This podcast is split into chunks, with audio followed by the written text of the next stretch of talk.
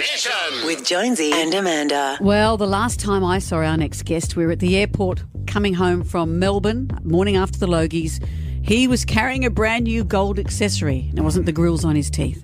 Well, Tom Gleeson um, has a new show, a new book, and we thought it was time we got him on for a chat. Hello, Tom. Good morning. Great to see you. Well, look, it's been some time. Do you want me to get low too? Why don't I step out of the room? You two kids reacquaint. You know what I did laugh at on the morning after. You you were very sweet, and you said that your wife was annoyed that you'd won. Yes. No, she wanted you to win. That was pretty clear. um, she wanted you to win because she's a big fan of you. So, and my wife enjoys my comedy, kind of. And uh, yeah, she she was enjoying what I was doing, and she knew what I was doing, but she she was actually wanting you to win. Well, when you say what you were doing, I mean, we knew that you, you know, you saw this as a, a comedy trope, I guess. But what got lost in the miasma of the whole thing was was that there were humans involved, and this wasn't necessarily what you did. It's just how it was written up. I was just saying on air before, I found it very hard being in the centre of a storm, not of my making, where it felt like it had been mine to lose, and and everyone didn't know how to how to talk to me as if I'd been the loser. I found that really hard.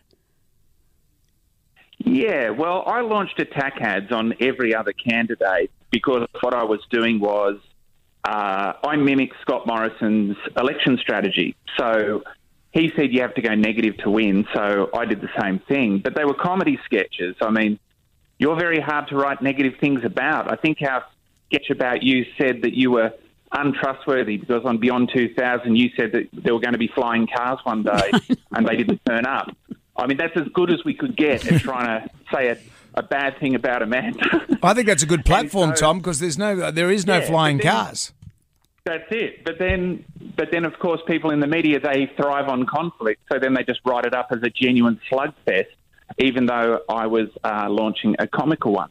That's right. I think it, it, I, that the bushfire around it um, had nothing to do with you or me, and that's the bit I kind of struggled with a bit. Have you have you had a chat with Grant? Because I did feel on the night when you said that you'd won it for him the year before, I kind of felt that it diluted his achievements. Have you have you seen him?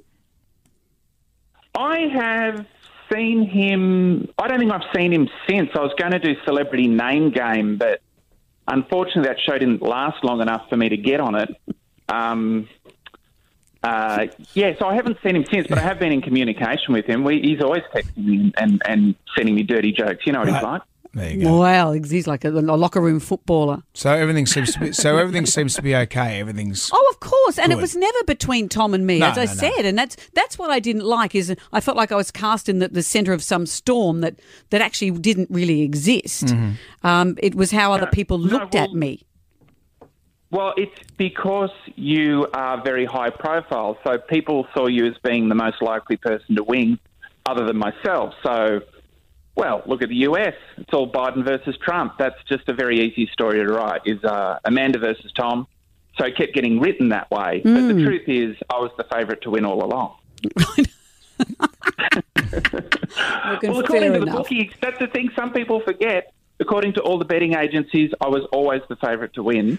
People That is true. That. That, that, Yeah. That's true. Yeah. That's true, and and that's something. That's why, why I thought it was funny watching Trump last night when he said, "Hey, you know, I'm going to call this is fraud." They haven't even counted the votes. You absolutely are a television personality in your own right with a very successful show. That um, that there didn't need to be trickery for you to win. Well, I think that the ABC is a bit of a blind spot for people because I went on the Today Show at around the time when I was campaigning leading up to the Logies, and they said um, they were asking me something about whether hard, whether I should win. I said, "Well, Hard Quiz rates more than all the other Gold no- nominees shows," and they laughed in my face because they thought I was joking. Mm, that's But true. That's because people just don't. People just don't know. pe- People don't pay attention to the ABC. Everyone. I mean, you open up the newspaper, everyone will be talking about The Bachelor and stuff like that. But it's hard quiz rates more than it. But but people don't care about the ABC, so it just gets it gets it gets overlooked. I mm. feel. well, this is your this is your like Rosa Parks moment for the ABC. I, I am Rosa Parks, Jonesy. You know that. You love your public transport. I'm only transport. here to do good people together. So tell us about Hard Quiz then, because you've got what's your Hard Quiz book? What's this one? Well, this is this is the writers wrote wrote this. This is not from me. So essentially, the if you've watched Hard Quiz, you know a lot of research and effort goes into the writing of the questions, and there are a lot of tasty facts that just we don't get to because often contestants don't get to the final round, so we don't get to find out all the good stuff that we learned. So the writers at Hard Quiz headquarters, or HQ HQ as we like to call it, they've put together a book. So this is by Jared McCulloch, Adam Richard, and the um, also the executive producer Chris Walker. It's it's like it's like the you know the Guinness Book of World Records. You know, it's like it's all these tasty facts condensed into this book for people to, to enjoy. If you had to pick a hard quiz subject, what would your expertise be? Um, uh, Amanda Keller. There you go. You know it Oh. all. My favourite wasn't someone's I'd love to be a category part of that. washing machines from the 1950s. Yeah, I know that guy was great. So he, that's Leon. He's from Brisbane, and he came along. He, yeah, his subject was uh, vintage Australian washing machines, and he um, he has a collection in his basement. And the best part is he, he, he regaled the audience when we weren't on air about washing machines. Like the, the audience was just riveted. He could just talk about them all day, and every time we'd start again, he would go back into the quiz. Then he got booted out.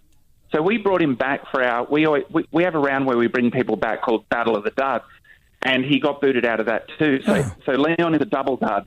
That's a double dud. But he's got a basement with his washing Yeah. machine. Isn't that where where you keep your washing machine? No, no, no. He keeps like thirty in there. 30? Like, it's like a museum. Yeah. Nothing more sexually attractive than the thought of a man who's into washing. he With his- must really get the chicks. With his mangle. That's right. Well, Tom, it's great to have you on the show at last. Don't be a stranger. No, don't. It's nice to break bread with Yeah. you metaphorically over the Yeah, radio, Tom. yeah. I could go with some bread though. Uh, the hard quiz book of the world's hardest asses is available today. Tom Gleeson, thank you.